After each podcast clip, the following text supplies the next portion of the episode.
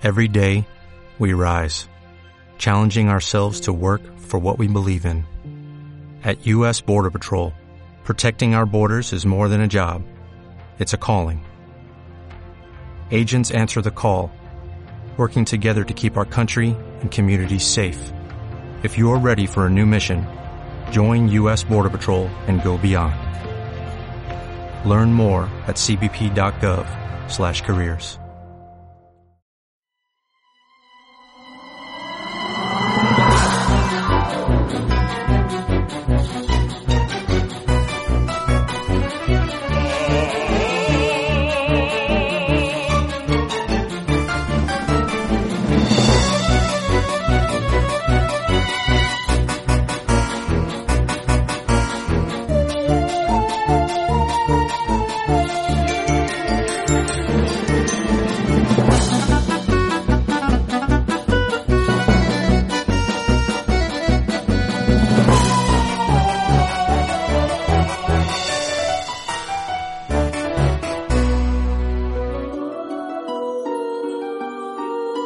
presentamos Testimonio del Lord Siniestro.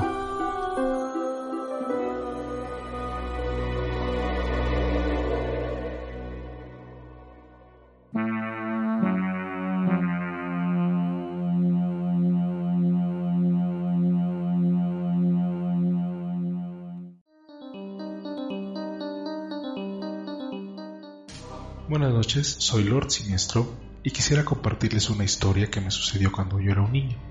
No soy una persona tan perceptiva en todo lo paranormal, sin embargo me han sucedido varios eventos.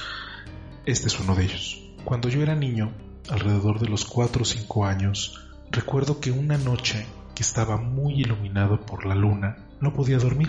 Todos en casa ya estaban dormidos, pero yo no podía.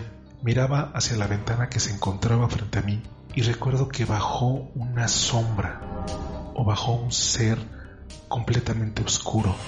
Bajó lentamente y se posó frente a la ventana. He de aclarar que las cortinas eran transparentes, así que se veía prácticamente todo.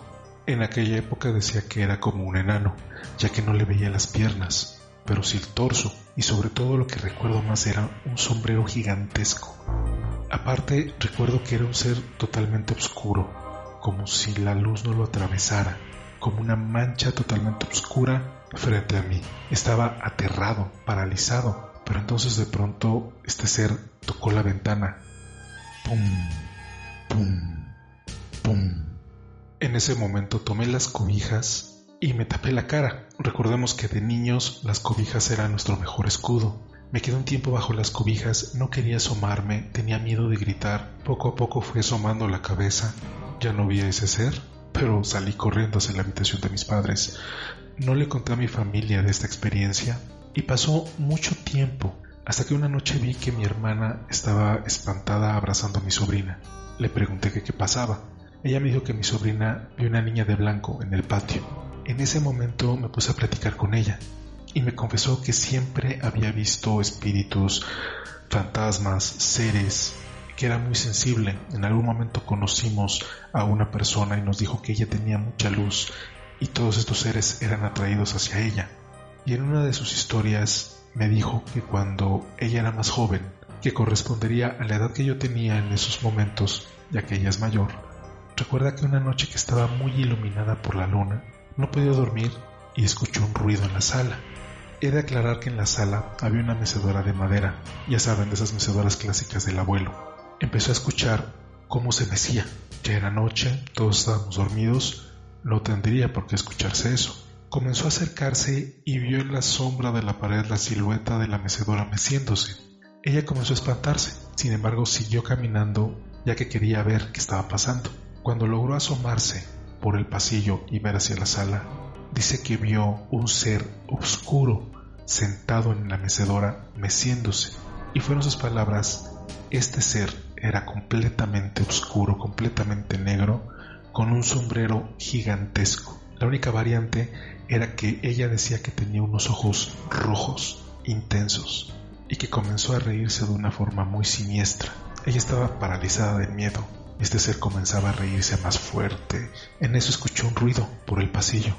Volteó a ver y era mi papá, que estaba caminando por el pasillo como sonámbulo. Mi padre jamás se levanta a menos que se sienta enfermo, así que mi hermana quedó sorprendida. Mi papá continuó caminando por el pasillo sin percatarse de ella. Fue hacia la sala e hizo algo muy extraño.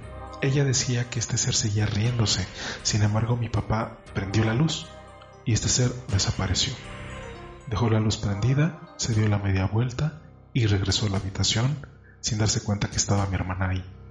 Ella estaba espantada, sorprendida, fue corriendo hacia su cama, se tapó con las cobijas y se quedó dormida. Al otro día le preguntó a mi papá que si se había levantado, a lo que él dijo que no. Entonces eso significa que él no recordaba esa acción. De alguna u otra manera, mi papá se levantó para protegernos de este ser. Yo en esos momentos cuando me platicó esto me quedé sorprendido, ya que nunca le había contado mi historia y fue que se la conté. Entonces empezamos a hacer cuentas y correspondió el momento en el que un cura fue a bendecir la casa, y no solo la nuestra, sino también las casas aledañas que eran de mis tíos. Lo más probable es que los demás ya habían visto algo, algo que rondaba por ahí. Nunca supimos qué fue. Algunas personas nos han dicho que quizás era gente sombra, otros nos han dicho que era un demonio, que era un fantasma, o que era una bruja. La verdad, nunca lo supimos. Siempre tendremos esta experiencia en nuestros recuerdos. Y bueno, me han pasado a mí otras cosas que les contaré en otra ocasión. Muchas gracias por escucharme, espero les haya gustado. Un saludo a la comunidad de fantasmas.com.mx, un saludo a Don Calaca, a la voz del más allá y por supuesto a Calaquita. Buenas noches y hasta otra.